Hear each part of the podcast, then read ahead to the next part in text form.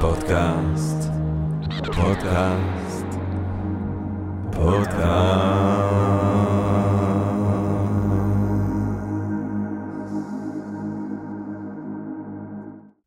טוב, גבירותיי ורבותיי, ברוכות וברוכים הבאים לפודקאסט של Think and Different, פודקאסט למי שאוהב לחשוב ולשתות. אני ג'רמי פוגל ואנחנו רוצים להתחיל עם רגע של הודיה לעצם היש, לעצם המציאות הזאת שמאפשרת לנו למרות הכל ובהינתן כל אלה להיפגש כאן למען הרחבת הדעת, העמקת הידע, גירוי ואולי סיפוק הסקרנות, אולי רעיון נשגב, מעורר השראה, ככה כולנו ביחד ובעברית, כיף גדול. וכמובן אנחנו רוצים להודות גם לסקרינס, סקרינס יש binge אחר, אנחנו מצטלמים בסקרינס, אתם יכולים לבוא לראות את הפודקאסט בחינם, ואז להירשם לשאר התכנים וההרצאות המרתקות של סקרינס. Think and Drink Different, Think, Drink Different, C-O-I-L, בואו לאתר שלנו, הרצאות, רתחיתים, עולם של טוב, עולם של תוכן, בואו לפגוש אותנו במציאות הממשית, האנלוגית, המיושנת הזאת, אנחנו שם, ונשמח לראות אתכם. טוב, גבירותיי ורבותיי, אני רוצה היום בעצם אנחנו רוצים היום לדבר על מלחמה וטכנולוגיה. וכשחשבתי על מלחמה וטכנולוגיה, משום מה עלה לי איזשהו משהו שקראתי בספרו המדהים, uh, A World Without Why של מורי ורבי ריימונד גויס, שתמיד אני ממליץ לאנשים שאוהבים הרצאות לפילוסופיה לראות את ההרצאות של ריימונד גויס ביוטיוב, ההרצאות הכי טובות שאני אי פעם הייתי עד להן בפילוסופיה, G-E-U-S-S. ובספר אה, הוא עוסק בנושא שהוא מקביל, הוא לא בדיוק הנושא שלנו היום, אבל הוא מספר סיפור נורא מעניין בעיניי. הוא מספר שהיה נהוג אה, ברומא העתיקה, אה, היה הגיוני שכחלק מלימודי אה, אדריכלות או הנדסה, אה, היית גם לומד מוזיקה. והסיבה לזה שהיה נהוג שתלמד מוזיקה, היא שכחלק מהתפקיד שלך היית צריך לבנות קטפולטות כאלה לזמן מלחמה, אה, ובגלל שחבלים אז לא נעשו באופן בדיוק שמאפיין את ההפקה של דברים כאלה בתקופה התעשייתית. היית צריך להבין במוזיקה כדי לדעת לכוון את החבלים לפי הצליל שלהם, כדי לדעת לכוון בעצם את הנשק הזה, את הקטפולטה. והוא נותן את זה כדוגמה לאופן שבו סילבוס או תארים או דברים שנחשבים לדיסציפלינות אחידות, הם תלויי תרבות ותלויי זמן. זאת אומרת, יכול להיות שזה הגיוני ברומא העתיקה, כשאתה לומד הנדסה, גם ללמוד מוזיקה, בגלל הצרכים של מי שיוצא אה, מה... לא בדיוק תואר, אבל מתהליך הלימוד הזה, אה, ואם התקופה משתנה, אז כבר לא צריך ללמוד מוזיקה כשאתה לומד אה, הנדסה, ואתה צריך אולי ללמוד דברים אחרים, ודברים, אה, נושאים שונים יכולים ככה להתגבש. אבל אני אהבתי את הדימוי הזה של אה, לעסוק במוזיקה כדי להילחם, ואני חושב על הבן אדם הזה, שאיכשהו הפך להיות מוזיקאי טוב יותר, מתוקף זה אה, שהוא היה צריך ללמוד בעצם להרוג אנשים. אה, ואני חושב שיש פה משהו שהוא הטרגדיה של הנושא שאנחנו מדברים עליו, על האופן שבו בהרבה מופנים ההתקדמות האנושית, עוד הרבה לפני רומא, אה, היא נגזרת חלק מהזמן לפחות, וחלק די משמעותי מהזמן, מפעילות שביסודה היא אלימה, היא הרסנית, לפעמים כמובן אנחנו נלחמות ונלחמים מלחמות צודקות אולי, אבל אני חושב שכולנו יכולים להסכים שהיה עדיף אם בני אדם היו נלחמים פחות, למרות שבזכות או בגלל אותם אירועים, אז זכינו להמון טכנולוגיה, להמון פיתוחים, להמון התקדמות. וכדי לדבר על זה לא יכולנו בעצם, כדי לדבר על מלחמה וטכנולוגיה, לא יכולנו לאחל לעצמנו לאורח יותר נכון למשימה מאשר, ומעורר השחאה בכל מה שהוא עוסק בו ומתראיין אצלנו. היה לנו פרק איתו לא מזמן, שאני חייב לומר, זכה לתגובות נלהבות בקרב הקהל הקדוש שמאזין לנו. פרופסור איציק בן ישראל, גבירותיי ורבותיי, פרופסור איציק בן ישראל הוא אלוף במילואים, הוא כיהן כחבר כנסת. לרוב אני אוהב לתת את התארים, אבל יש פה שישה תארים, לא פחות, במתמטיקה, פיזיקה, בפילוסופיה. את הדוקטורט הוא כתב בפיליסיה, בפילוסופיה. שם הוא חקר את ההכרחיות של חוקי הטבע. למה בעצם חוקי הטבע הם הכרחיים? שאלה מרתקת. לקח אותו לקאנט, הסינתטי אפריורי ביישומו, קראו, קרא למחקר. פרופסור בן ישראל היה יו"ר סוכנות החלל במשך שנים רבות. הוא אמר לי, אני חייב להגיד שלפני השידור ביקשתי אם הוא מסתיר מאיתנו עדויות לביקור חוצני, והוא לא מסתיר עדויות כאלה. שאני לא יודע אם זה מרגיע אותנו או לא, תלוי בנקודת מבט. הוא כיום מתפקד כראש מרכז הסייבר של אוניברסיטת תל אביב, הוא ראש מכון מחקר על שם יובל נאמן למדע, טכנולוגיה וביטחון גם הוא באוניברסיטת תל אביב, אה, זה מחקר, מכון מחקר שהוא הקים כבר לפני 20 שנה וממשיך ככה לפרוח עד לימינו אנו. ספרים מרתקים, הוא כתב שלושה ספרים על הלוגיקה של הערכה. זאת אומרת, ברגע שיש לנו רצף של נתונים, איך אנחנו יכולים בעצם, מתוך הנתונים האלה, להגיע לאיזושהי תמונה אה, אה, אינפורמטיבית, דיאלוגים על מדע ומודיעין, אה, זה הראשון, הפילוסופיה של המודיעין השני, והשלישי אה, באנגלית. בצרפתית. בצרפתית? כן. אה, איך קוראים לו בצרפתית? אה, זה, תרגום זה... אז, אה, אה, והשלישי עוסק בנושאים דומים אבל בצרפתית. אה, הוא כתב על מדע וטכנולוגיה וביטחון, האדם בכחב עד לחלל החיצון, 2006. תפיסת הביטחון של ישראל הוא כתב ב-2013, הוא התפרסם ב-2013. האם העולם קיים באמת? ספרו האחרון שבעצם היווה את התשתית לדיון הקודם שלנו, מסע פילוסופי מדעי מקאנט ועד לקוואנט. פרופסור איציק בן ישראל, שלום רב. שלום לכם. טוב, איפה אתה חושב שאם אנחנו רוצים לחשוב את הקשר הזה אה, בין מלחמה לבין התקדמות טכנולוגית, אה, איפה הסיפור הזה מבחינתך צריך להתחיל? אני חשבתי אולי על 2001 של קובריק, הצצנה המפורסמת, שבו לכאורה אינטליגנציה חוצנית שקובריק מדמיין שם, לא. מלמדת לקוף אדם להשתמש בכלים כדי לרצוח את השבט הקוף אדם השכן. אבל איפה, איפה מתחילים? אתה בעצמך הזכרת את הדוגמה של המהנדסים אה, שתכננו את הקטפולטות ברומא. כן. כן. זה לא מתחיל ב-2001. נכון. לא, 2001 זה הסרט, הסרט כן. מדבר לא, לא, על תחילת אני, שחר אדם. אני אומר, בכלל, כן, ה, כן אה, אה, כשמלך סירקוז חשש מפלישה רומית ל... לאי שלו, כן, לעיר, אז הוא לקח את המהנדס, לא קראו לזה מהנדס אז, כי המקצועות האלה זה אנכרוניזם, נקרא להם בשמות נכון. האלה, אבל זה מה שהוא עשה. הכי טוב שהיה אי פעם, שהיה אז בעולם, אולי הכי טוב עד ימינו אנו, כל אחד מכיר את שמו, קוראים לו ארכימדס. אוריקה! וכן, ההוא מזה שרץ ערום ברחובות וצעק אוריקה כשהוא גילה את מה שאנחנו קוראים היום חוק ארכימדס. והוא תכנן לו מין סוג שדומה למה שהיום אנחנו עושים עם נשק לייזר נגד רקטות. הוא תכנן מראות ענקיות, ששמים אותן על החוף, הן מרכזות את אור השמש, וכשהאוניות הרומיות מגיעות, והמפרשים, והאוניות מעץ, המפרשים מבד, מרכזות את אלומות האור הזה לזה ושורפות את ה... זה, זאת אומרת, תכנן אמל"ח היום, אנחנו קוראים לזה אמצעי לוחמה, בהתאם לטכנולוגיה של לפני 2,500 שנה, זה לא, לא דבר פשוט. אה, ו... ו בסופו של דבר, אה, ככה עמדה סירקוז בפני הפלישה הרומית הזאת. אז ההתחלה היא לא שם. אני, אה, מה שאנחנו מדברים עליו בשנים האחרונות, הייתי אומר ככה, למרות שמשחר קיומו של האדם, הוא בנה כלים שישפרו את חייו, ובין היתר, לפחות בהתחלה זה היה מאוד ברור, כמו שרואים ב-National Geographic, אנשים נדדו ממקום למקום, חיפשו אוכל, כן? הציידים והלקטים, אוכל זה או צומח או, או בעלי חיים, לצוד אותם. צריך לפתח כלים לצוד אותם. ורבו על טריטוריה, רבו על, אה, על ששם יש המזון, רבו על המזון עצמו, על כל מיני דברים כמו, שאתה, כמו שאנחנו רואים היום בבעלי חיים נחותים יותר, כן? לא בני אדם. אה, ככה חיו בני אדם מאז פחות או יותר ההומו ספיאנס, שזה סדר גודל של 250 אלף שנה, מוטציה באמצע אפריקה, ועד לפני 13 אלף שנה, נגיד שזה כלום, ששם אה, הומצאה הטכנולוגיה של החקלאות. כל כלי שהמציאו אותו לצורך אחד, אחר כך היה מישהו שהשתמש בו לצורך אחר, לפעמים לטובה.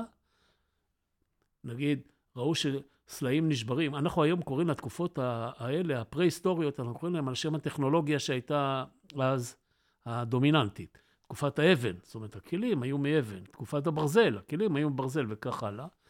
אז, אז אתה מייצר סכין מאבן צור שאתה שובר אותה, צריך לדעת איך לשבור אותה בדיוק, בשביל להשתמש בו כראשי חץ, או לפשוט את האור מבעלי החיים זה בשביל האוכל. ואחר כך, שמישהו אחר רב איתך על השטח ואתה רוצה, וזה, אז משתמשים בזה גם למלחמה. צריך תמיד להבחין בין הטכנולוגיה עצמה ובין השימושים שאחרי זה עושים בה, חלקם ראויים, חלקם יכולים להיות בעייתיים. הטכנולוגיה הזאת התקדמה מאז הומו ספיאנס, כן? אחרת היינו עדיין במערות או, או על העצים, או כל אחד שיבחר לו איפה. כל הדבר הזה השתנה בערך במאה ה-18. זאת אומרת, אה, אה, היום אנחנו חיים בעידן שבו כל יומיים, אתה, אפילו אני כראש מרכז הסייבר של אוניברסיטת תל אביב, כל יומיים מגלה אצלי במרכז שמישהו המציא איזה דבר חדש שלא היה לפני יומיים קיים בכלל. כן, הקצב הוא כל כך מהיר, שנורא קשה אפילו לעקוב אחרי ההתפתחות של הטכנולוגיה. הדבר הזה לא היה ככה. זאת אומרת, הטכנולוגיות שאנחנו מדברים עליהן, הן התפתחו לאט-לאט, בקצב איטי. אם תיקח למשל את אירופה של ימי הביניים, ותסתכל על הטכנולוגיות שהשתמשו בהם האנשים, כל הדברים המסעירים, נקרא להם, שיש בהם משהו ייחודי, כולם יובאו מסין. אנחנו רגילים היום שאירופה, או אירופה המערבית, ארה"ב, שזה שלוחה שלה, כן, מבחינה תרבותית, הם המקור לטכנולוגיה בגדול, הם המקור לרוב הטכנולוגיה שאנחנו משתמשים בהם. זה לא היה. אתה מסתכל על אבק השרפה, על הדפוס, על המצפן, על הגשרים, הכל הגיע מסין. Hmm. עכשיו, תשאל איך זה יכול להיות, מה התהפך, מה השתנה, למה השתנה. זה די, די ברור לנו היום הדבר הזה, אחד הספרים שאני כתבתי גם מתעסק בזה. אה, זה, זה מתחיל בזה שבמאה ה-17 אה, הומצא הרעיון של המדע כמו שאנחנו מבינים אותו היום. עכשיו, אה, מכיוון שלמדענים יש להם תמיד את המנהג הזה, שמגלים משהו חדש, ממציאים משהו חדש, נותנים לו שם קלאסי, זאת אומרת, או ביוונית או ברומית, לטינית, אז נדמה לאנשים שמדע זה היה כבר בימי היוונים ובימי ה... לא היה. זאת אומרת, המדע במובן שלו שאנחנו מתעסקים בו היום, שיש תיאוריות, משווים אותן לתצפיות, בודקים אם זה מתאים, חלק נזרק לפח, חלק ממשיך, וכך הלאה מתקדמים. כל הרעיון הזה הומצא במאה ה-17 על ידי ניוטון. פרנסיס בייקון, ניוטון. נכון. אה, פרנסיס בייקון לא היה מדען בעצמו, אבל הוא היה השראה לשיטה. כן, כל הדבר הזה, לשיטה שניוטון אה, הושפע ממנה מאוד. ובמאה ה-17 קורה באירופה משהו שלא, המערבית שלא קורה בשאר העולם, שבו אנשים מגלים את זה שאפשר לחקור את, אה, את הטבע ולמצוא את חוקיו. אנחנו, גם מי שלא שמע את השם פרנסיס בייקון בחיים שלו, ולא כולם למדו פילוסופיה, מכיר חלק מהדברים שהוא אמר, והדבר הכי ידוע שפרנסיס בייקון אמר, אני לא אתפלא אם זה המשפט הכי ידוע בכלל בעולם, זה uh, knowledge is power, כן, אנחנו מתרגמים את זה לידע הוא כוח.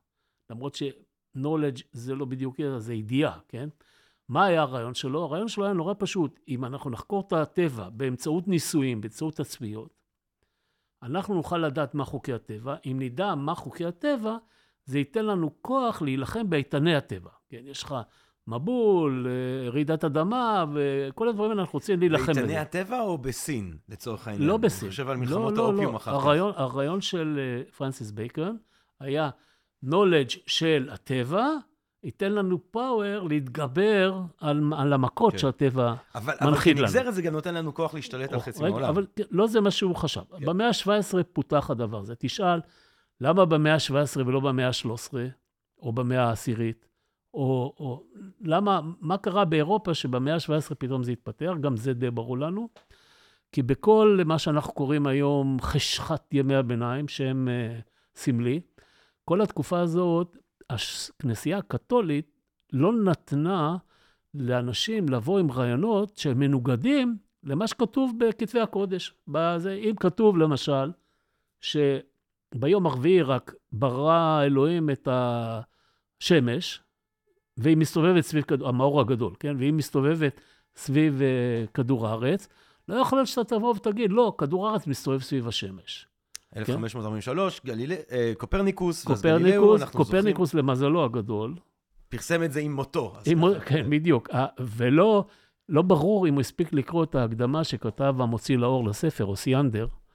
שכתב בהקדמה, בהקדמה הוא כתב, מה שכתוב פה, זה לא שזה באמת ככה שהארץ מסתובבת סביב השמש. זה מודלים מתמטיים. זה מודל יותר טוב מהמודל העתיק היומין של תלמי, שהוא אה, עד אז היה המודל הנהוג.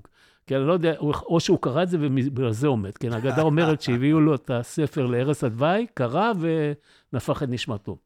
אם לא, יכול מאוד היה להיות שהוא היה מגיע למדורה. זאת אומרת, כן. האינקוויזיציה ולמדורה. כמו ברונו, כמו... כמו ז'ורדנו ברונו.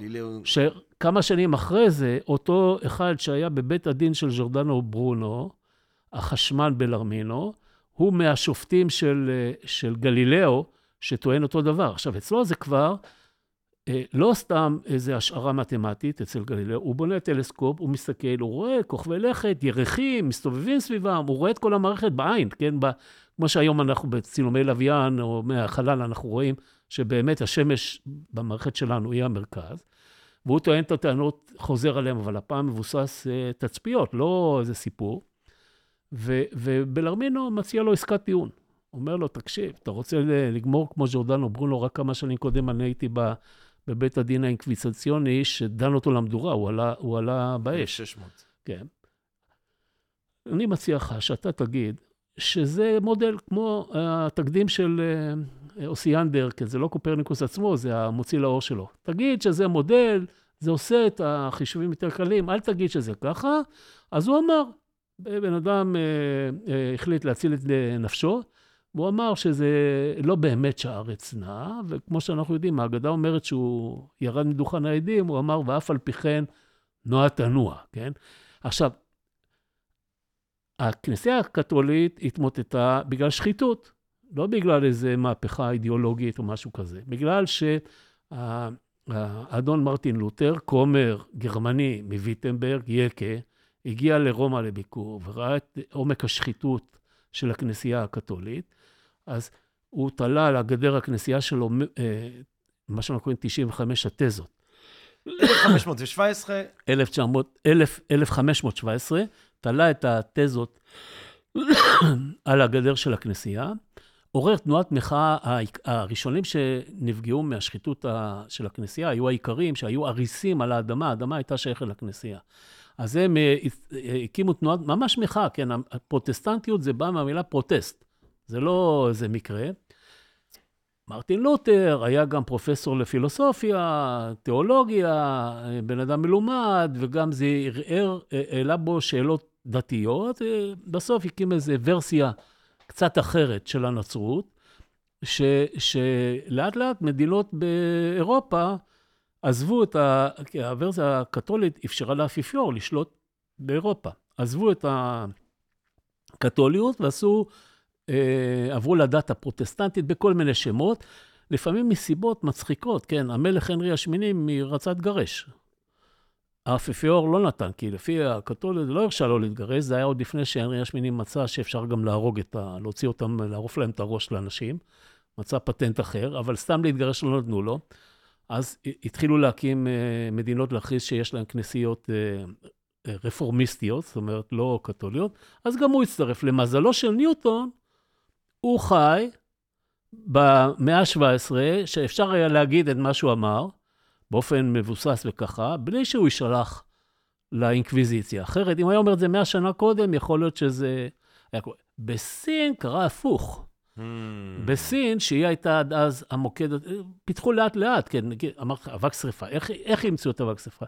לא היה להם מושג בכימיה, לא ידעו שהמולקולה הזאת מתחברת עם המולקולה הזאת ופולטת חום מהר, כל הדברים שאנחנו קוראים להם התפוצצות, אבל ערבבו חומר כזה עם חומר כזה, פח, יצא בניסוי וטעייה. קצב בניסוי וטעייה הוא מאוד איטי. ברגע ש... בייקון בזה צדק, ברגע שהתגלה הרעיון שאני יכול לדעת מהם חוקי הטבע, התיאוריות וזה, אני עדיין צריך בסוף לנסות עם ה... אבל אני יכול, אני יכול לבוא עם השערות שהן כבר מבוססות על הידע התיאורטי שלי. מבוססות על הידע התיאורטי ולקצר מאוד את הדרך לבניית מכשיר. כי אני צריך להבחין פה בין מדע, מדע מטרתו לדעת איך הטבע עובד, לגלות את חוקי הטבע. טכנולוגיה, מטרתה לשפר את חיי הבני אדם. זאת אומרת, תבנה לי מכשירים באמצעות המדע, גם אם אתה יודע שהחוקים לא נכונים. למשל, עד היום אנשים בונים, אני יודע מה, מכונות כביסה, באמצעות חוקי ניוטון, למרות שאנחנו כבר יודעים יותר מ-100 שנה שחוקי ניוטון לא נכונים. אבל בשביל המהנדסים שבונים מכונות כביסה, אומרים, ההפרשים בין זה לזה לא מצדיקים כן. שאנחנו נעשה עכשיו את הטנזורים של תורת היחסות. אפילו בחלל אפשר לשלוח satellites על בסיס ניוטון. אה, אה, בחלל כבר יש בעיות, אני אתן לך דוגמה. GPS זה טכנולוגיה חללית שאנחנו משתמשים בה כולנו, שבה קולטים, אה, יש סינכרון בשעון, שעון אטומי מסונכן בין כל החלליות שמשדרות אות. אנחנו, יש לנו איזה מקלט בטלפון או באוטו, קולטים את אותו האות שמשוגר בו זמנית מכמה לוויינים, אבל מכיוון שאנחנו במרחקים שונים מהם, אנחנו מקבלים הפרשים, הפרשי זמן בקליטה, כן? למרות שזה יצא באותו הרגע, אנחנו מקבלים... וההפרשי זמן הללו, מהם אנחנו חושבים איפה אנחנו נמצאים. Mm. אם אתה לא מביא בחשבון את תורת היחסות, את כל האפקט, כי פה מדובר במהירות האור, בכל, זה לא מה שאנחנו רגילים על אה, המחקים והזה, לא מה שאנחנו רגילים. אם אתה לא מביא בחשבון את תורת היחסות, וכל ה-GPS עובד על זה, אז הדיוק יהיה מאות מטרים, קילומטרים, ולא הדיוק של עשרות מטרים כמו שאנחנו מקבלים mm. ב-GPS שלנו. אז תלוי מה אתה עושה. למכונת כביסה אתה אומר, אני יודע שהתיאוריה שאני משתמש בה כבר לא נכונה, אבל בשביל הסביבה הזאת של מכונות כביסה, זה קירוב מספיק טוב, ולא צריך אה, אה, להתחיל לכתוב טנזורים וכל מיני מיצורים מתמטיים נוראים. אה, כל זה לקח 100 שנה עד שהבינו את זה, ואז אנחנו מגיעים למאה ה-18, שבו מתחיל מה שאנחנו קוראים היום המהפכה התעשייתית. בני אדם אמרו, רגע, עכשיו שאנחנו יודעים מדע, איך התיאוריות, איך העולם עובד, בואו ניישם אותו לקיצור הדרך הזה, לבנות מכונות, טכנולוגיה. זה התחיל באנגליה עם, עם מכונות תביעה ועם אה, רכבות, הכל על קיטור. זה התחיל מהטרמודינמיקה, שזה אה, מדע יחסית אה, קל לעיכול, כן? ואנשים באו עם הרעיון שהם יכולים לנצל את אה, מה שהם יודעים בחוקי הטבע, לבנות מכונות, למשל תביעה, צמר, אה, בדים, כל מיני דברים כאלה, היה מקור הכנסה גדול מאוד באנגליה. התבסס על עבודה, כמעט עבדות של ילדים, נשים, אה, לא עבדים במובן הפורמלי של המילה, אבל... למרות שתעשיית הכותנה של כן, צפון אנגליה הייתה באמת כן. תלויה בעבדים של... של בסדר. ובא עם הרעיון הזה, אמרו, א', זה הרבה יותר יעיל, ב', הרבה יותר זול, ג', אני לא צריך עכשיו אה, את, את כל ה... אה, לשעבד את כל הדברים הללו, והגענו במאה, המאות ה-18-19 לדבר שאנחנו קוראים לו המהפכה התעשייתית. קצב הטכנולוגיה, שהיה כל השנים כזה לאט, לאט, לאט עלה, תמיד פיתחו מכשירים חדשים, גם האדם הקדמון, פתאום התחיל להתחיל לעלות למעלה. תאוצה נוספת קיבלו במאה ה-20, בגלל, וזה הנושא שאתה מדבר עליו, בגלל מלחמות העולם. כי ברגע שאתה נלחם, נורא, זה כמו, זה, הנטייה היא כמו מלך סירקוז ו... וארכימדס, תביא לי... אבל את... גם במאה ה-18 וה-19 היה לחימה ומלחמות. אבל זה, אתה יודע, הנסיכות הזאת נגד הנסיכות ההיא, זה, זה, הכל על אש קטנה. פתאום הגיעו מלחמות העולם, כל העולם כולו במלחמה, מקוטב לשני גושים גדולים. כמעט כל ה... באנגליה היה, אחוז הגיוס היה למעלה 10% מהאוכלוסייה, זה דבר, דבר אדיר, כן? שהולך לצבא להילחם ממש בדברים האלה. כל המאמץ המשקי, הזה, הכל הולך... מעניין. עכשיו משקיעים פתאום סכומים דמיונים, ומתחיל להתפתח דבר שאומר, אתה בא עם איזה רעיון, המדינה נותנת לך כסף, אם, כי אם הוא רעיון שמאוד מהפכני, ומאוד לא ברור אם הוא יצליח, אז, אז, אז ההשקעות הן עצומות, האי-ודאות היא גדולה, מי ייקח את זה על עצמו? כן? אולי זה... פצצת האטום במובן הזה היא דוגמה בולטת. פצצת האטום זו דוגמה מצוינת, כן. כן? מי ייקח את זה על עצמו, כן?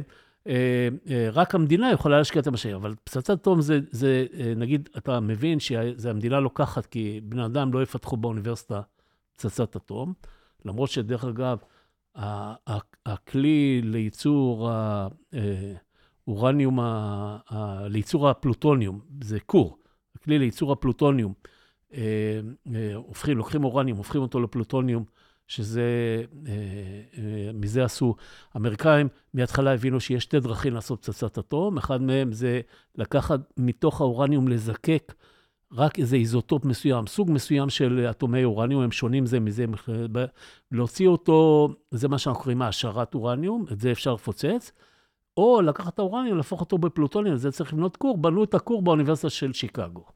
כן, עד היום אתה יכול ללכת לאוניברסיטת שיקגו, לראות למטה, זו המעבדה של פרמי, שם הוא בנה את, ה, את הכור הזה, היום זה, זה לא יעלה על הדעת, אבל זה במחם, בזמן מלחמת עולם, זאת אומרת, זה, אין פריוריטי יותר גבוה מזה. אבל יש המון דברים אחרים. אנחנו כולנו מכירים את האחים רייט שקפצו מהגבעה, טסו איזה 100 מטר ושינו את העולם. המימון של הפיתוח של המטוסים, United States Army. זאת אומרת, צבא ארצות הברית. ו- ויש לומר, אם דיברת על המהירות של ההתפתחות הטכנולוגית, זה הזוי לחשוב שבין המאה מטר האלה של האחים רייט לבין הנחיתה לירח, אה, זה משהו כמו 60 שנה.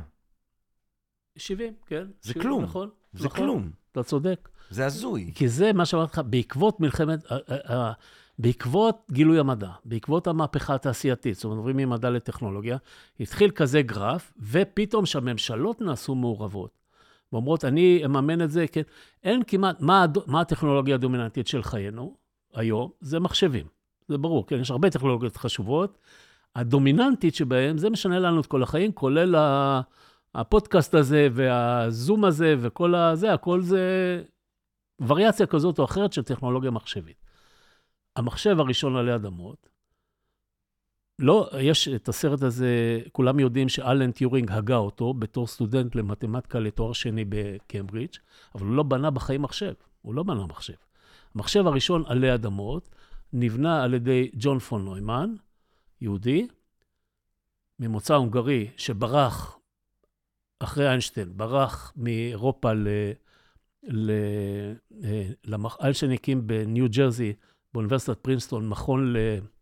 אה, ל- לימודים מתקדמים, והביא לשם את כל היהודים שברחו מכל קצווי העולם. אחד מהם זה ג'ון, ג'ון פון נוימן, שהזמין, דרך אגב, את הסטודנט טיורינג ל- לבוא להיות פוסט-דוק שם ב- בזה, כי זה עניין אותו מאוד, ו- ולקח את הרעיונות של טיורינג, הוסיף להם כמה דברים משלו, כן, הוא אחד מגדולי החוש- האינטלקטואלים בעולם, לדעתי, אה, בכל הזמנים, אה, פון נוימן, ובנה את המחשב הראשון, שנקרא אניאק, ב-1946, עבור United States Army, עבור צבא ארצות הברית. זה לא, כן, אף אחד לא יכול היה לממן כזה פרויקט. אני- אני רוצה, אני רוצה... ל- ל- עכשיו, הטכנולוגיה הזאת, היא, מחשב, המחשב שנראה לנו כובשת היום, את העולם. מה? זה כובשת הטכנולוגיה. הדומיננטית, היא אבל אני, מומנה. אני, רוצה, אני רוצה שנחזור באמת למלחמות העולם, כי זה נורא מעניין, אבל אני רוצה עוד שנייה לשאול משהו על, ה, על התקופה שלפני. כי כמו שהתחלנו ואמרנו שמשחר האנושות, אה, בני אדם מפתחים כלים לכל מיני מטרות, ואז כשהם נלחמים, הם גם משתמשים בכלים האלה, והמאמץ המלחמתי בעצמו, גם הוא יכול להוביל לחשיבה שמובילה לטכנולוגיות שחוזרות אה, למאמץ קיומי שהוא לא בהכרח מלחמתי. זה אנחנו רואים משחר האנושות ומהתקופה העתיקה, ואז לאט לאט בימי הביניים, ואתה אומר, הקצב לאט לאט מתגבר. אולי אני כן, רק רציתי בכל זאת להוסיף, כי נורא מעניין, אנחנו מדברים מאוד על אנגליה באיזושהי צורה. בייקון, ניוטון, אה, המהפכה התעשייתית. אה, זה לא סתם knowledge is power, אה, שגם אנגליה במאה ה-19 אה, בונה את האימפריה המטורפת הזאת שלה.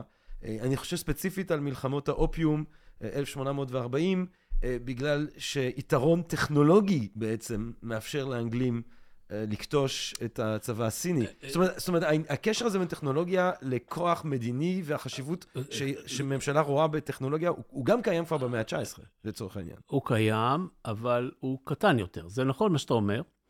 אנגליה היה לה עדיפות עצומה, מכיוון שהמהפכה התחילה שם, ואז אז באמת היה לה עדיפות עצומה על, על אה, שאר העולם במה שנוגע לחימוש, לנשק, לכוח. אתם מביאים את האוניות, עומדים מול החוף, מפגיזים אותך, מה אתה כבר יכול לעשות? תחשוב שאתה מדינה במאה ה-19, כן? לא... כאילו, פשוט האוניות מפגיזות ממרחק, כן. שאתה לא יכול לגעת בהן. מבין את ה... זה נכון מאוד. אה, אה, אה, אה, מנגד, אני התחלתי להגיד לך, בסין, ששם כל הטכנולוגיות האלה, אבק שרפה, מצפן, אל, לא היה להם מושג שכדור הארץ יש לו קוטב צפוני, קוטב דרומי מגנטי, כן? לא ה- הגיאוגרפי. זה הפער בין ניסוי כן. וטעייה לבין הבנה כן. תיאורטית. הם גילו שאם אתה לוקח אה, אה, מגנט ותולה אותו על אה, סיכה, כן, שם אותו על איזה ציר, אז הוא מסתובב תמיד לאותו כיוון. אה, ואז הם, ככה הם פיתחו.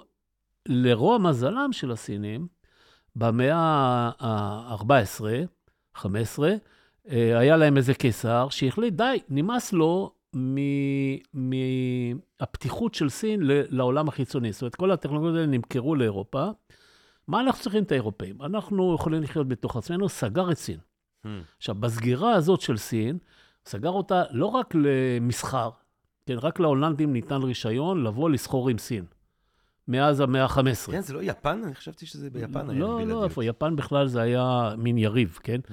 אבל אני מדבר על לא, ה... אה, להולנדים ביפן, אה, לא משנה. לא, הולנדים לכל המזרח הם, כן, אה, הם אה, כן, זה. מעניין. אז זה נכון שהוא סגר, סגר אותה גם לרעיונות. זאת אומרת, כל הרעיונות האלה לא חדרו לתוך סין, כן? הם, אה, לא היה להם מדע, הם עשו את זה בטכנולוגיה של ניסוי וטעייה. אז פה זה נסגר, פה זה נפתח, ו, ובמאה ה-19 אתה פתאום רואה, העולם מתהפך. לא, לא מייבאים, לא באים סוחרים סינים ומביאים סחורות, אה, טכנולוג, לא מביאים טכנולוגיה לאירופה, אלא מרקו פולו נוסע, כן, אין מרקו, הם, אני לא יודע איך להגיד את זה בסינית, מרקו פולו סיני שיבוא, כן, צ'ינג צ'אנג יונג, אני לא יודע, שיבוא, זה הפוך הולך, פתאום מתהפך הכל. כל זה, זה, זה תהליכים שאנחנו די, אה, די מבינים אותם. ב, ב, וכמו שאמרתי, תאוצה אדירה במלחמת העולם השנייה, ובסופה, עם המחשב, כן, שנבע מזה, הרי לפני המלחמה אמרתי, ישבו טיורינג ופון נוימן במכון הזה של איינשטיין, וחשבו על המחשב. שניהם נקראו הביתה, אה, כל אחד לעיסוקיו במלחמה, כי הם היו באמת גאונים שהיה צריך להשתמש במלחמה. טיורינג, לפצח את האניגמה. פון נוימן, את הקוד, את כן, הקוד ה- פון נוימן ה- לעשות את המקדש החישוב. של הגרמנים, כן. את מכונת ההצפנה של הגרמנים.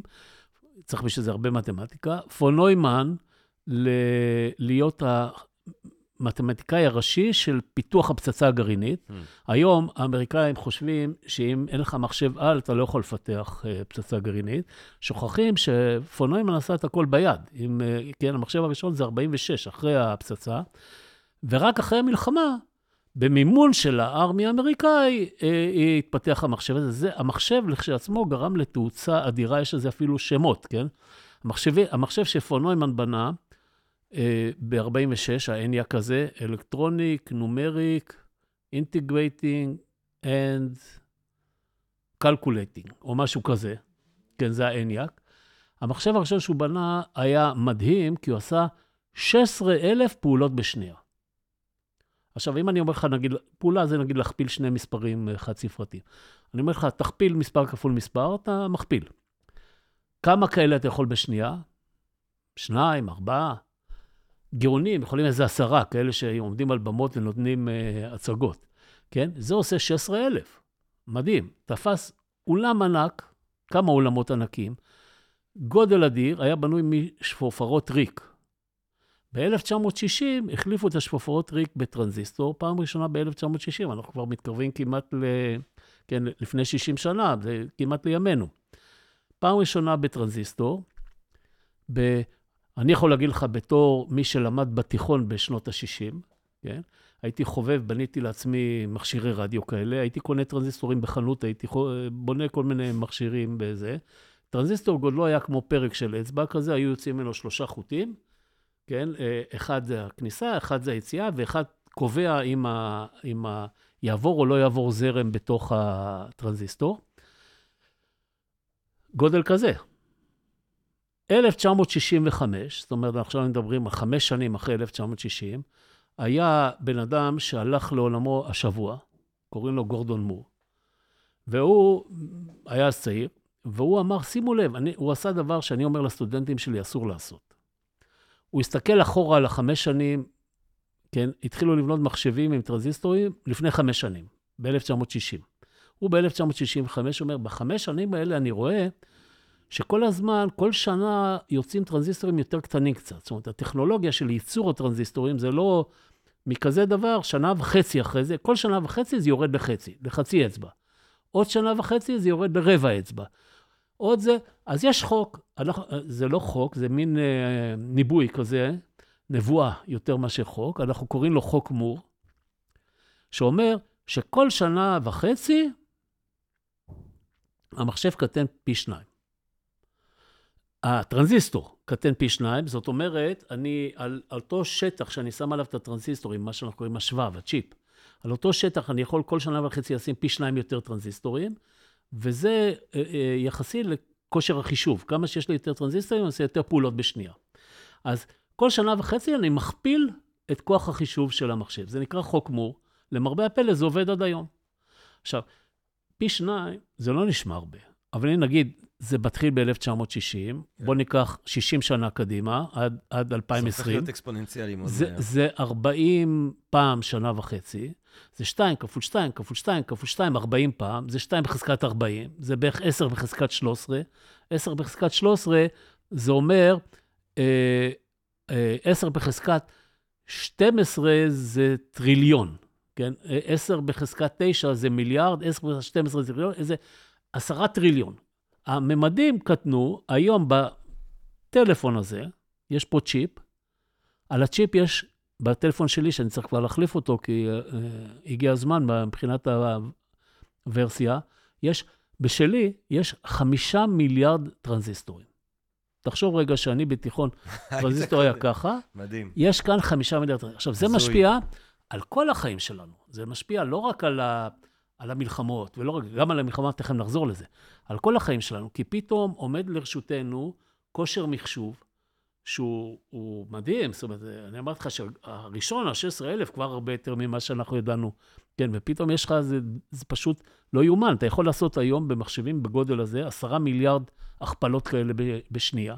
עשרה מיליארד, לעומת מה שאתה ואני יודעים להכפיל, זה משפיע על כל החיים שלנו. הממדים קטנים, הגודל הפיזי קטן, המחיר יורד בהתאם, הביצועים מוכפלים, ו- וזה לא נגמר. ולכן, אה, זה יצר כמה תופעות. תופעה אחת, שבספרים שאתה הקראת שאני כתבת, שכחת את הספר על אבטחת הסייבר, Mm, כן? אה, תופעה אחת זה הסייבר. זאת אומרת, אנחנו מפתחים את כל המחשבים האלה בשביל לעשות את החיים שלנו, זה טכנולוגיה. יותר קלים, יותר יעילים, יותר מהירים, יותר... ויש לזה אבל, כמו לכל דבר טוב, יש לזה צד אפל. ככל שאנחנו מפתחים את המחשבים האלה יותר, הם, תופס, הם עושים יותר ויותר פונקציות, יותר ויותר אה, מטלות שמקודם עשו אותם בני אדם, ולכן אנחנו נעשים תלויים בהם. עכשיו, התלות הזאת היא נקודת תורפה. תמיד, אם יש רעים בעולם, וישראלים, אני לא צריך לספר להם שיש רעים בעולם, זה יכול להיות מדינות רעות, זה יכול להיות ארגונים רעים, זה יכול להיות סתם ארגונים אידיאולוגיים שהם רוצים להציל את העולם כי אני לא יודע מה, וזה יכול להיות סתם פושעים, כן, שהוא רוצה להרוויח כסף. אז יכולים לנצל את התלות שלנו במחשבים הללו, לא לצורך שבשבילו אנחנו פיתחנו את המחשבים, אלא למען האינטרסים שלהם. זה כמו עם הסכין, כן? זה גם, גם עם סכין עושים דבר. בן אדם קונה סכין בגרמניה מעולה כי זה הכי טוב שיש, ואחרי זה הולך ורוצח את הבני אדם. זה נכון בסכין, זה נכון גם במחשבים האלה. אבל פה בהיקף, בעניין של המחשבים, בהיקף הרבה יותר אה, גדול, כי זה בכל מקום בחיים שלנו. אני רוצה אז לשאול... זה, זה תופעה אחת. רגע, אני רק אגיד מה התופעה השנייה. שקשורה לה, להתפתחות הזאת של המחשבים. התופעה השנייה, זה שכל מיני אה, אה, אה, דברים שמקודם היו בלתי אפשריים בכלל, לא רק שזה יחליף אותנו בפעולה X או פעולה Y, אלא יש כל מיני דברים שהיו בלתי אפשריים, כי כמה שיש לי יותר כושר חישוב ויותר כושר חישוב, אני פתאום יכול לעשות דברים שמקודם אפילו לא חלמנו שאנחנו נעשה. דברים חדשים בכלל, כן? שאפשר פתאום, אה, יש המון אה, סוגי דברים שאני אה, נותנים היום, בינה מלאכותית, אני לא יודע אם יהיה לנו זמן לדבר על זה, גם במלחמה, דרך אגב, שנותנים למחשב לעשות, הוא מוצא דברים שבני אדם לא מוצאים. זה לא שהוא עושה את זה יותר אה, מהר קצת או יותר זה, אלא שזה כבר דברים אחרים. ואז, ואז פתאום כל החיים שלנו, כן, מסתובבים סביב הדבר הזה. אה, אתה יודע, מרבים לדבר, אם אנחנו מדברים באמת על הקשר הזה, זאת אומרת, אתה מציג את המהפכה, מהפכת המחשוב, מהפכת המידע, המהפכה הדיגיטלית, אה, כמונעת לפחות ביסודה על ידי ההשקעה חסרת התקדים של צבא ארצות הברית בתחומים האלה. זה לא רק ארצות, זה התחיל בצבא ארצות הברית, כי במלחמת העולם השנייה זה הוא היה מנהיג המערב, וזה לאט לאט עבר לעניין לכל אז אני מדינה רוצה שהיא באמת לשאול רוצה... אותך לגבי ישראל, כי אנחנו מרבים לדבר על start-up nation, וישראל כבירה או כמעצמה אה, טכנולוגית, אה, וספציפית מעצמה של טכנולוגיות מחשוב. אבל באמת, מאחורי ה start-up nation, האם אנחנו לא קודם כל אולי בירה של טכנולוגיות צבאיות? אה, של סייבר בעצם? גם וגם. אני, אני רוצה רגע להסביר. כאילו, האם, האם רוב ה start-up nation הוא לא בעצם cyber nation? זה דרך יותר לא. נעימה להגיד את זה. לא, ממש לא. וואי, זה סייבר? אני תוהה אם לא, אני מה שואל. ש- מה שהוביל ל Waze אולי היה פיתוח שנעשה לא, לא, בצבא? מה שהוביל, תכף אני אגיד מה הוביל. אבל קודם כל, כשאומרים start-up nation, אני מתכוון שיש המון סטארט-אפים שמפתחים כל מיני רעיונות ומוכרים אותם בעולם. אז תסתכל על הרעיונות, אין, אה, חלקם הגדול אין לו שום קשר בכלום לסייבר. בוא נאמר ככה, עד לפני עשר שנים היה אפס. הכל התחיל בערך לפני עשר שנים. אנחנו שוכחים את זה, נדמה לנו שסייבר זה מ- מהבריאה, יחד עם... בפסח, פלא שלא כתוב בהגדה, כן? והגדת לבנך ביום ההוא, סייבר, סייבר, סייבר.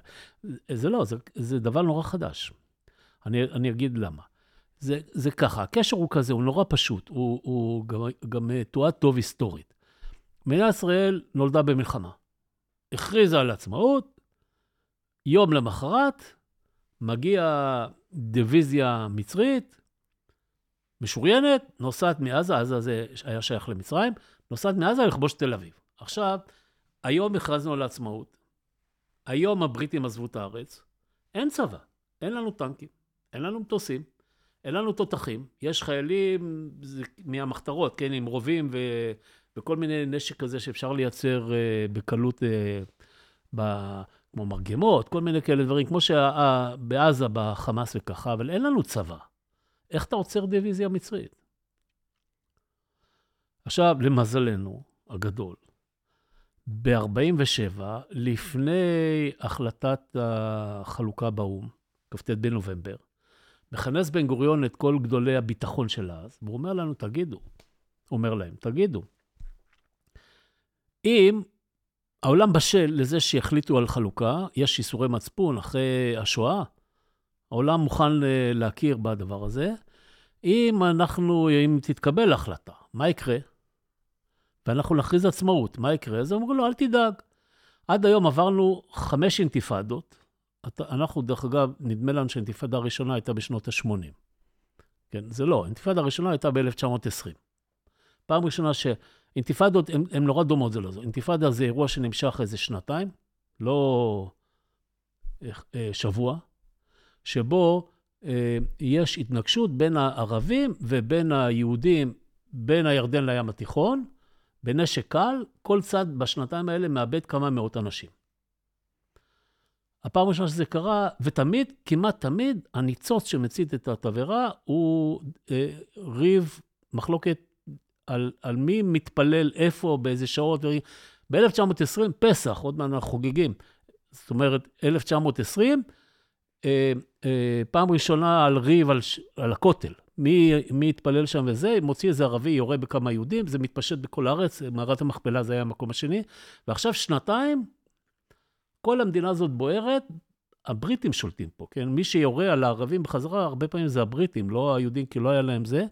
יורים, זה היה ב-1920, וזה חזר ב-1929, וזה חזר ב-1936, וזה חזר ב-47 בכ"ט בנובמבר.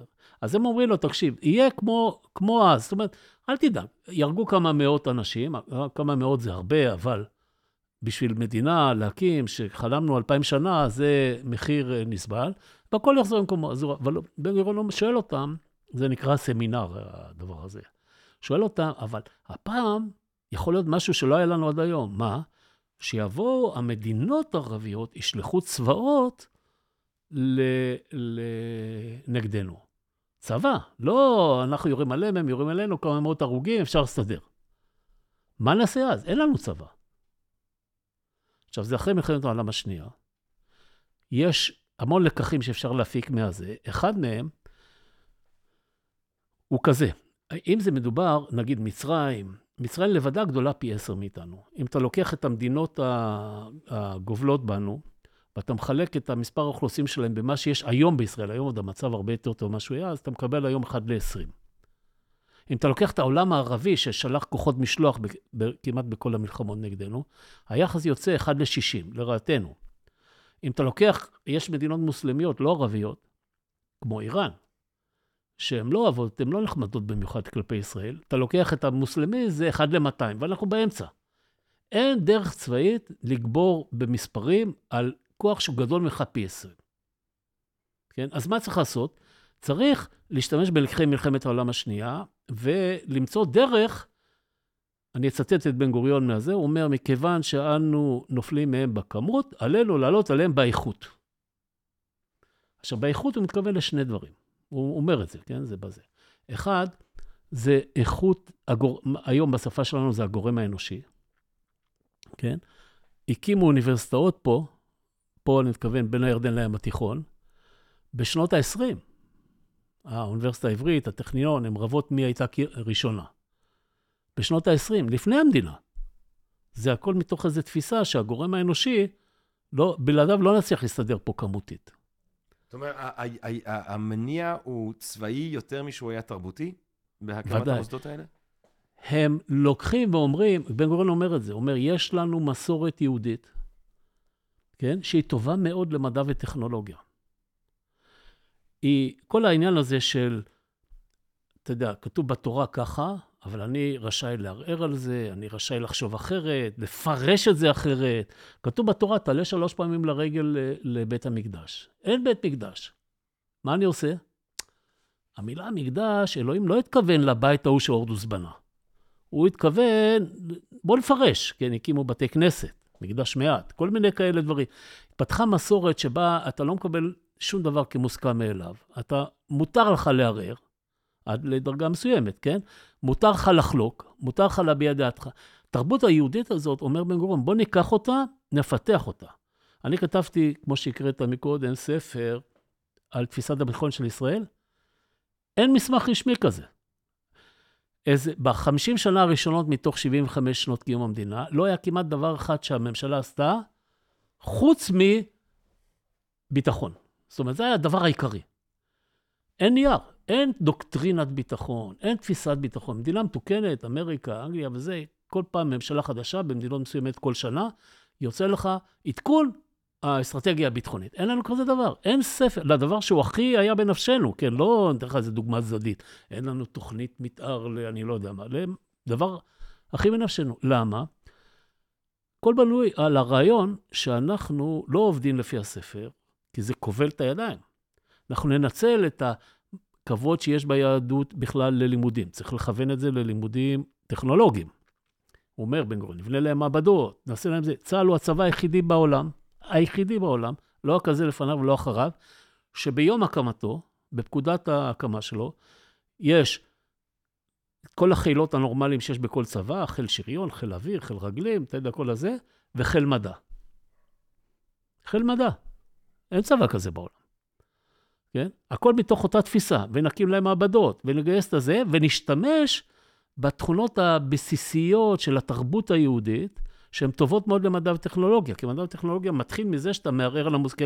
אם איינשטיין היה אומר, ניוטון, 250 אה, שנה, הוא, אה, מאז שהוא אמר, אנחנו רואים שהכל עובד במעבדות, הוא לא קיבל פרס נובל על יחסות איינשטיין, כי לא הצליחו למצוא ניסוי.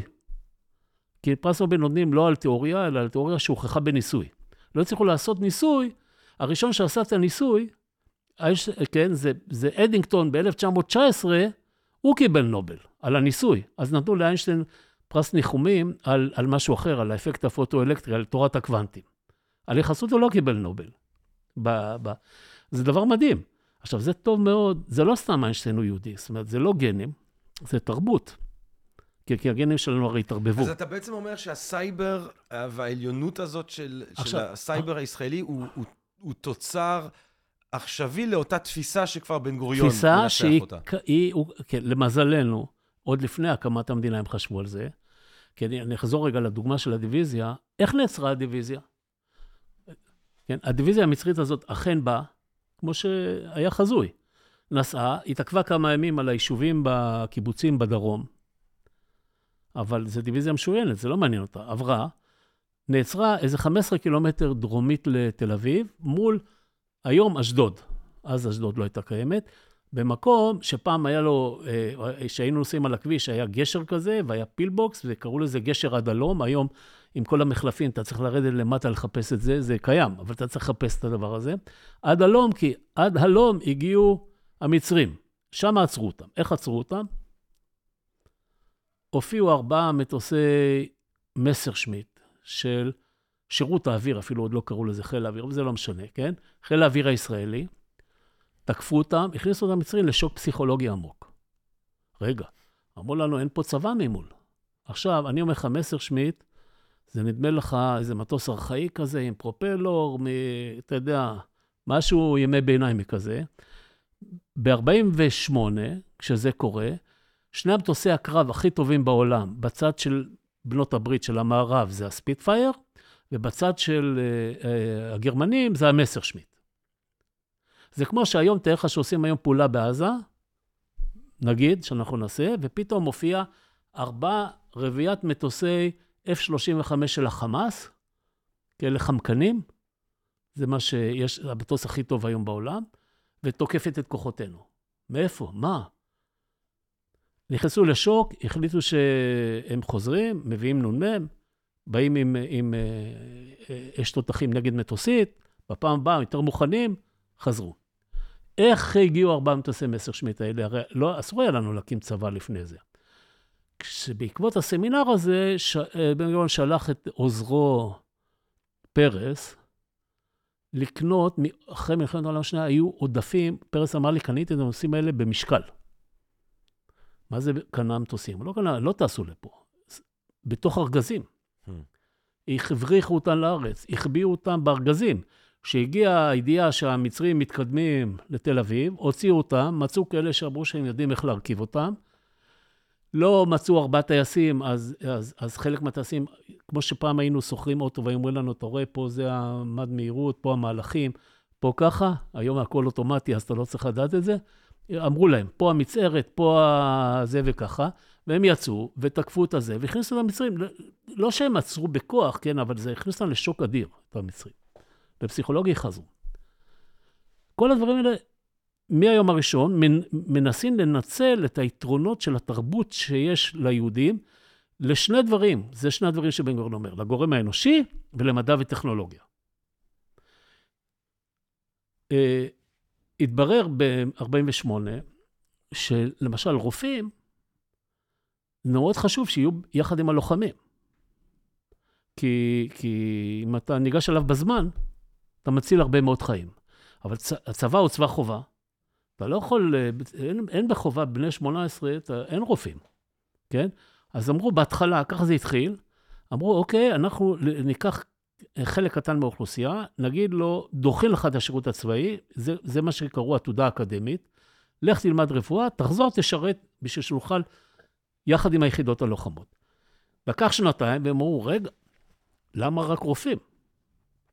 בהתחלה, בשנים, ה-20-30 שנה הראשונות, זה היה כמעט רק מהנדסים ומדעי הטבע המדויקים. כן? אני התחלתי את החיים הבוגרים שלי בגיל 18, אחרי ששת הימים, כעתודאי באוניברסיטת תל אביב, לומד מתמטיקה פיזיקה. כל מה שאתה קיבלת, אז היום זה קצת אחרת, כן? כל מה שקיבלתי זה דחיית שירות, שבסופה אתה אה, חוזר וצריך לתת את השלוש שנות חובה הרגילות, כי זה חובה ל, לכל אזרח. זה, זה הכל כלים שנועדו, כן, להגדיל את מספר המדענים, המהנדסים, אפילו אם בסוף הוא הולך ונהיה לוחם, כי חלק גדול הלכו, גם אני התחלתי את דרכי בכלל כמ"מ בתעלה. אז כל זה בשביל להגדיל, כולל שיהיה מודעות, שנדע מה יש. כל זה נעשה בכוונה תחילה. עכשיו, הצעד הבא קרה בששת הימים, אחרי ששת הימים. אחרי ששת הימים, כבשנו את סיני בששת הימים, כל הצבא שלנו המדע, הטכנולוגיה, הכל יפה, אבל הכל רק התחיל, המדינה צעירה, עוד לא היה מספיק כושר עצמי. הכל היה מבוסס על ציוד צרפתי. כי ממי יכולת לקנות אה, אמל"ח? אמריקה לא מכרה לנו. אמריקה התחילה למכור אחרי ששת הימים, אבל לפני זה לא מכרה לנו. אנגליה, שבכלל אנחנו פה חצי גירשנו אותה, ודאי שהיא לא תמכור לנו.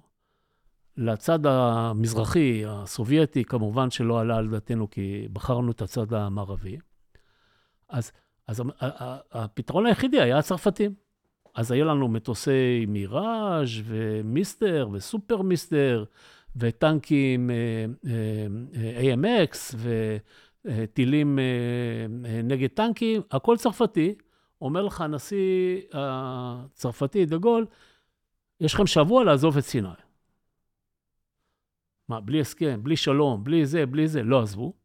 לא משנה עכשיו אם זה היה מוצדק או לא, זה סיפור אחר, אבל אמברגו, אין חלקי חילוף למטוסים. אין, אין, אין אה, פגזים לתותחים הצרפתים. מה אתה עושה? החליטה ממשלת ישראל אחרי 67' שהיא תשאף להיות, אנחנו מדינה קטנה, היא תשאף להיות מדינה עצמאית ברכיבים העיקריים של אמצעי הלוחמה שהיא צריכה.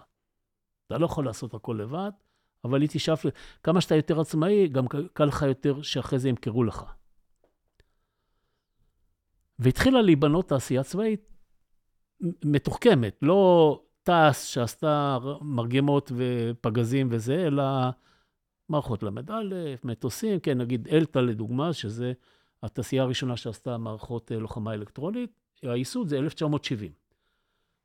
מאחרי 67', בעקבות האמברגו, התחל, התחילו להשקיע המדינה, לפני זה לא היה לה, היה לה חיל מדע. חיל המדע הזה, דרך אגב, אחרי איזה שלוש שנים, שנתיים, שלוש של שיר, אה, שירות, המדענים התחילו להתלונן, שמה זה כל בוקר מסדר בוקר, וככה, וגרביים עד, ה, אה, עד הברכיים, אני לא יודע אם אתה זוכר איך היו הולכים ככה וזה, זה אי אפשר ככה לעשות מדע. זה, אז העבירו אותם מסטטוס של חיל במדים לחיל לא במדים. קראו לזה, המציאו שם, קראו לזה יחידת סמך. למשל, אתה מכיר את רפאל. רפאל, בעיניך זאת חברה. היא חברה רק uh, משנת 2002 או 2003, אני לא זוכר משהו כזה. לפני זה, היא הייתה יחידת סמך של משרד הביטחון. אני בתור ראש מפת, הייתי ראש מפת, הייתי יכול לקרוא למנכ"ל רפאל ולהגיד לו, עכשיו קח את האנשים מרפאל, שיעשו את הטיל הזה. היום אתה רוצה להגיד לו, הוא יגיד לך, רגע, מכרז, תן לי כסף, אני לא זה, אני, יש לי עכשיו, אני עובד על איזה פרויקט בהודו. אין דבר כזה. הוא היה, המשכורת שולמה ממשרד הביטחון. כן, כמו, כמו המשכורת לחיילי חיל האוויר, או השריון, ל, ל, כן, למערך בקבע. כל המערך הזה נבנה בשביל שלא יקרה לנו אירוע ביטחוני כזה, וכמובן, בשלב מסוים, בצדק, הופרט כולו, כן, בצדק, כי ברגע שהוא מופרט, אז הוא יכול, אה, הוא לא עול על צווארך, זאת אומרת, הוא כבר יכול לפרנס את עצמו גם כי הוא מוכר כל מיני נגזרות במגבלות ביטחון שדה ואישורים, מוכר כל מיני נגזרות גם בעולם, וזה כבר לא רק על ה... אתה לא צריך ל... כי אנחנו, בסוף, כמה מוצרים אנחנו קונים? מעט. זה לא מספיק בשביל, לא מצדיק את כל ההשקעה האדירה בפיתוח. כל המנגנון הזה נבנה בכוונה. כן, יש עליו דיונים והחלטות, והוא נבנה ככה בכוונה. בשביל לנצל את היתרון היחסי שיש לנו בכוח אדם, ואחרי זה אתה מתפלא שאנחנו אומת סטארט-אפ. כן? החיילים האלה ששירתו ביחידות שמתעסקות בטכנולוגיה בצבא, שלוש שנים או ארבע שנים אחרי זה הם משתחררים, הם הולכים לחיים הרגילים. עכשיו, מה הם עושים בחיים הרגילים? יש דברים שהם מכירים, שהם יודעים וזה, הרבה פעמים יש להם גם רעיונות, כן? הדוגמה הכי טובה שתמיד אפשר לספר זה על Check Point.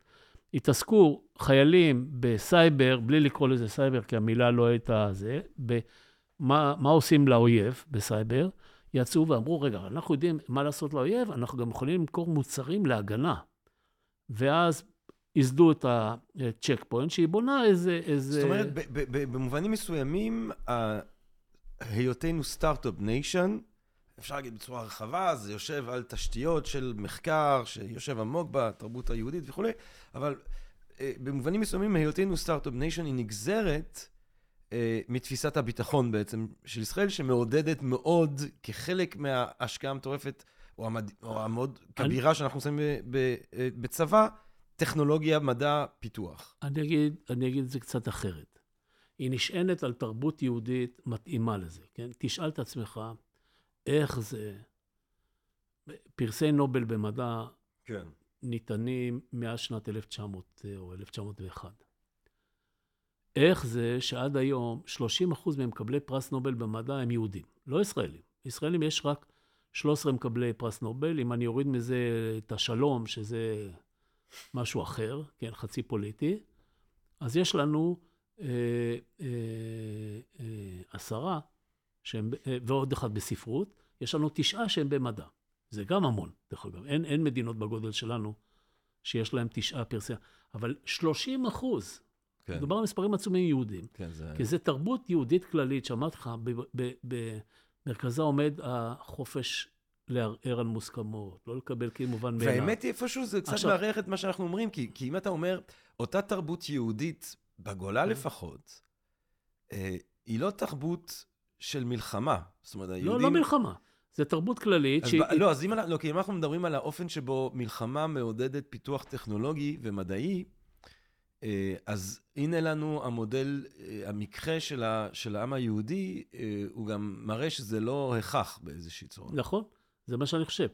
אז בגלל שהיה לנו בעיה ביטחונית אדירה, אמרו קברניטי המדינה בהקמה, בהתחלה, בואו ניקח את התרבות הזאת, שזה יתרון עצום, כן? אין דבר כזה יהודי שלא יודע לקרוא ולכתוב, כמעט שאין, כן? מישהו אמר לי שאחוז הבערות זה חצי אחוז, שזה כלום. זאת אומרת, אה, כן, במדינות מסביבנו זה, זה מגיע לפעמים מעל 50 אחוז. בואו ניקח את הדבר הזה, ונשתמש בו בשביל לכסות את הפער הכמותי, שאנחנו לא יכולים אחרת, בחיים לא נוכל להתקרב לזה. אני, כן? אני רוצה, אני רוצה לקחת... עכשיו, מסתכל בסוף, אני אתן לך דוגמה. Mm, דיברנו על בינה מלאכותית, כן, כן? בינה מלאכותית, אני הגשתי לממשלה שתי תוכניות. אחת ב-2011, שתי תוכניות לאומיות. אחת ב-2011, איך עושים את מהפכת הסייבר בארץ, או אני אגיד לך את זה בעברית פשוטה, איך יוצאים מהארון. כל הסייבר עד 2011 בערך, בעולם כולו, לא רק בישראל, נעשה על ידי ארגוני מודיעין וצבא באופן חשאי. אסור לדבר על זה בחוץ, חוץ מכמה כאלה בוגרי, אתה יודע, זה שניסו... ו... ב-2011 לא הייתה אוניברסיטה אחת בעולם, אתן לך את הדוגמה הכי טובה, אחת בעולם שבה אפשר היה ללכת וללמוד סייבר. אין דוגמה יותר טובה מזה. לא באמריקה, לא באנגליה, לא בישראל, לא בשום מקום אחר. זו הייתה התוכנית הראשונה שהגשתי, איך יוצאים מהארון, איך הופכים את זה ללגיטימי, איך לוקחים את הדבר הזה ובונים תעשייה, והכנסנו את זה לבגרות. מה יכול להיות יותר פומבי מהדבר, כן? שאתה תלמיד שמתאים לדבר הזה, יכול לבחור בזה כמקצוע בחירה. בבגרות, בסייבר. תוכנית שנייה הגשתי ב-2019 על בינה מלאכותית, אוקיי? תוכנית על בינה מלאכותית, לצערנו, די אה, נדפקה בגלל המצב הפוליטי בארץ, ש, שהממשלה, 2019 זה אחרי הסיבוב הבחירות הראשון שבו הממשלה נפלה, ולפני השני שבו היא גם נפלה, ו, ועד היום זה מתחלף זה וזה וזה, עוד אף אחד לא הצליח, הצליח להגיע למצב שהוא גם מגיש תקציב עם הדבר הזה בתוכו. אז, אז נעשו רק חלקים ממנו. אבל אני אתן לך רק בשביל המחשה, אם אתה שואל היום, נגיד, על בינה מלאכותית, כמה סטארט-אפים יש בעולם ואיפה הם נמצאים? אז, אז ככה, 40 אחוז מהסטארט-אפים של בינה מלאכותית, אני מדבר, שזה חדש, בעולם נמצאים בארצות הברית. הגיוני, ארצות הברית. בסין, למשל, יש רק 12 אחוז. אבל סין היא לא השנייה ברשימה, היא השלישית. השנייה ברשימה זה ישראל עם 20 אחוז מהסטארט-אפים. עכשיו, אני לא מדבר איתך פר קפיטה, פר מטר מרובע, אנחנו תמיד מתרגמים את הכל. מה? אבסולוטית. אבל... איך זה? עכשיו, זה איך זה? כי את אותם הכלים האלה, העתודה, היחידות הטכנולוגיות בצה"ל, החל מדע מה שהיה פעם ולמה שהוא התגלגל, מיום ייסוד המדינה, מנצלים כל הזמן, אבל כל פעם לטובת הטכנולוגיה, התורנית. שהיא התורנית, נדמה לנו שהיא תביא לנו הכי הרבה יתרונות, בהתחשב בזה שכמותית אי אפשר להתמודד, חייבים להביא יתרונות אחרים. אולי תדבר איתנו אה, אה, קצת על האופן שכבר עכשיו בינה מלאכותית אה, משנה את אה, תורת הלחימה, את הלחימה, את האופן שבו אנשים אה, נלחמים. אז תראה, אה, במסגרת ה... אה, באוניברסיטה בתל אביב, אנחנו עושים כל שנה שני כנסי ענק. אחד, אנחנו עושים אותו כבר, השנה זה יהיה השנה ה-13, תמיד בשבוע האחרון של יוני, הוא על סייבר, עליו לא נדבר. השני, זה השנה הרביעית. לצערי, בשנה הרביעית הזאת, באמצע, היו לנו שנתיים קורונה, אז זה קצת אה, בעיה. אבל, אבל הראשון והאחרון היו פיזיים, וגם זה, כל כנס כזה, אני מדבר לך על אלפים, כן? בסייבר זה עשרת אלפים איש, באים מכל העולם. אה, בכנ... השני הוא על בינה מלאכותית, הכנס. אותו אנחנו עושים בדרך כלל בפברואר. אה, ב... ב... בכנס לפני שנה, פעם ראשונה בא אה, מי שהיה אחראי על הנושא של הבינה המלאכותית בצה"ל, וסיפר כמה דברים, אי אפשר לספר הכל, כמה דברים שעושים בצה"ל בבינה המלאכותית, וצה"ל הוא אחד הגופים שכן לקח את התוכנית לבינה מלאכותית, כי הוא יש לו תקציב, הוא לא צריך אישורים מהממשלה לזה, ועשה את הזה. אז למשל, לך, יש כל מיני דוגמאות. הדוגמה הכי פשוטה זה, יורים עליך נגיד רקטות מעזה, ניקח רגע את הדוגמה הזאת. אתה, אה, אם יורים, אתה יכול לאתר מאיפה ירו, ואתה יכול ללכת ולתקוף אותם. עכשיו, אתה רוצה קודם, אבל זה מוחבא, כן? אז יש כל מיני אה, אה, סנסורים וצילומי אוויר וככה, ויש אחד שלהם, מהכוח שלהם, שהוא נוסע מהבית, הוא מגיע, הוא מוריד את הברזנטים, הוא אה, מחבר את הכבל ש... של ההפעלה וכל הדברים האלה. אתה רוצה את כל הדברים לגלות כמה שיותר קודם, הכי טוב שאנחנו נוכל אה, בכלל אה, לתקוף אותם עוד לפני שהם ירו. אז הפתרון לזה זה, תביא הרבה סנסורים של מודיעין, שיהיו כל הזמן ניתנו ככה, ואחרי זה תעשה אינטגרציה של הכל. אם, אם יש לך רשימה של הפעילים, ואם יש לך זה, ואתה עוקב אחרי המכוניות בכביש, וככה, תחבר את כל זה בשביל להגיד, הנה עכשיו נוסעים לשם בשביל להפעיל... נורא קשה לעשות את זה בזמן אמיתי, בכמויות האדירות שזה זה, עם המוח האיטי שלנו. יש לנו מוח טוב, אבל הוא איטי. ואם אתה מחבר את כל זה למחשב של בינה מלאכותית, שהוא לומד את ההתנהגות הרגילה, מאתר מה לא רגיל עכשיו, מצביע על הלא רגילים, כן? אתה יכול לייצר מטרות, אני לא אגיד ללא מגע יד אדם, זה, זה לא הגענו לזה, כי עדיין הבינה המלאכותית היא לא אינטליגנטית כמו בני אדם, אבל קרוב מאוד לזה, בקצב שלא היינו רגילים לו. כן, לדוגמה, דבר פשוט, כמו ייצור מטרות, זה, זה הסלנג הצה"לי. אתה יכול לעשות עם AI דברים שככה אנחנו לא יכולים לעשות. יש הרבה דברים אחרים. אה, למשל, אה, אני יודע מה, אני אתן לך דוגמה. אתה מיירט, אנחנו טובים, אנחנו מה, אולי מהמתקדמים בעולם בבניית טילים שמיירטים טילים. כיפת ברזל, כולנו מכירים את הדבר הזה. חץ, התחלנו איתו, כיפת ברזל אחר כך. אתה, בש... אה, אין לך הרבה זמן. שה...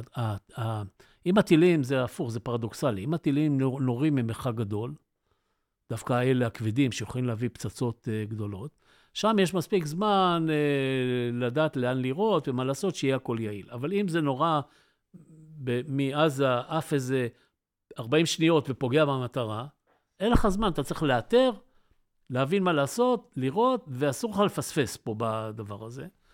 אז יש כל מיני, אה, אנשים לא מודעים לזה, חושבים שטיל זה דבר שאתה מכוון ויורה לו. הוא מתביית, יש לו אלגוריתמים, יש לו תוכנה בטיל, והוא צריך אה, אה, להתאים את המסלול יירוט שלו, ככה להספיק לעשות את כל הדבר הזה בזמן. גם הוא לוקח לו זמן עד שהוא מגיע למטרה. אז יש אלגוריתמים שמכוונים את היירוט. עכשיו, יורים עליך פתאום טיל אחר. פעם, נגיד שהכל היה מכני, יורים טיל אחר, אז עכשיו עושים תחקיר, מוצאים שהוא בכלל לא עושה מסלול כזה, הוא עושה מסלול הפוך, ולכן צריך לשנות את האלגוריתם, וצריך אה, במקום לבוא מימין, לבוא משמאל, אני סתם, אני נותן דוגמה. ופה פתאום אני אומר, רגע, אני יכול, יש לי כבר מחשב בטיל, יש לי זה, אני יכול ללמוד ולשנות את האלגוריתמים ממה שלמדתי, למידת, מה שאנחנו קוראים למידת מכונה, כן? יש כמעט אין סוף אפשרויות לניצול של הדבר שאנחנו קוראים לו למידת מכונה, בינה מלאכותית, הדברים האלה בשביל לייעל את הפיתוח המלאך שלך. אני, אני רוצה, שאלה אחרונה ככה לסיכום, אה, פרופסור אה, בן ישראל. אה, וכמו, ככה רגיל איתך, אני מרגיש שזו שיחה שהיינו יכולים להמשיך אותה שעות לכל מיני כיוונים, אבל אני רוצה ככה לקחת צעד אחורה, והאמת היא, מה שאמרת לי מקודם על, על הלוגיקה של הערכה. ולקחת צעד אחורה, להסתכל קצת כמו חייזרים אם, אם הם קיימים, על, על, על המין האנושי ולאופן שמלחמה וטכנולוגיה, אה, אה, על, על הציר הזה של מלחמה וטכנולוגיה בהיסטוריה האנושית. אני, אני למשל מאוד, דיברנו על, ה, על הפוש הזה של מלחמת העולם וההשקעה חסרת התקדים של ממשלות העולם בטכנולוגיות צבאיות, שאחר כך יש נגזרות מרובות מאוד בכל מיני תחומים. אבל אז גם יש את, ה, את המרוץ לחלל הזה, כן, המרוץ לחלל בין האמריקאים לרוסים, שאומנם יש לו באיזושהי צורה משמעות צבאית, אבל יש גם איזושהי משמעות שהיא לא צבאית, וגם הוא היה, אה, גם הוא דרבן, גם המרוץ הזה דרבן מאוד אה, טכנולוגיה. כמה אתה חושב אה, שמתוך כל המניעים האנושיים שמקדמים פיתוח טכנולוגיה, כמה מלחמה היא באמת משמעותית? זאת אומרת, בתוך, יש סקרנות, יש את הרצון להתמודד עם איתני הטבע, יש את הרצון לצאת לחלל, יש גם את העניין הזה של מלחמה.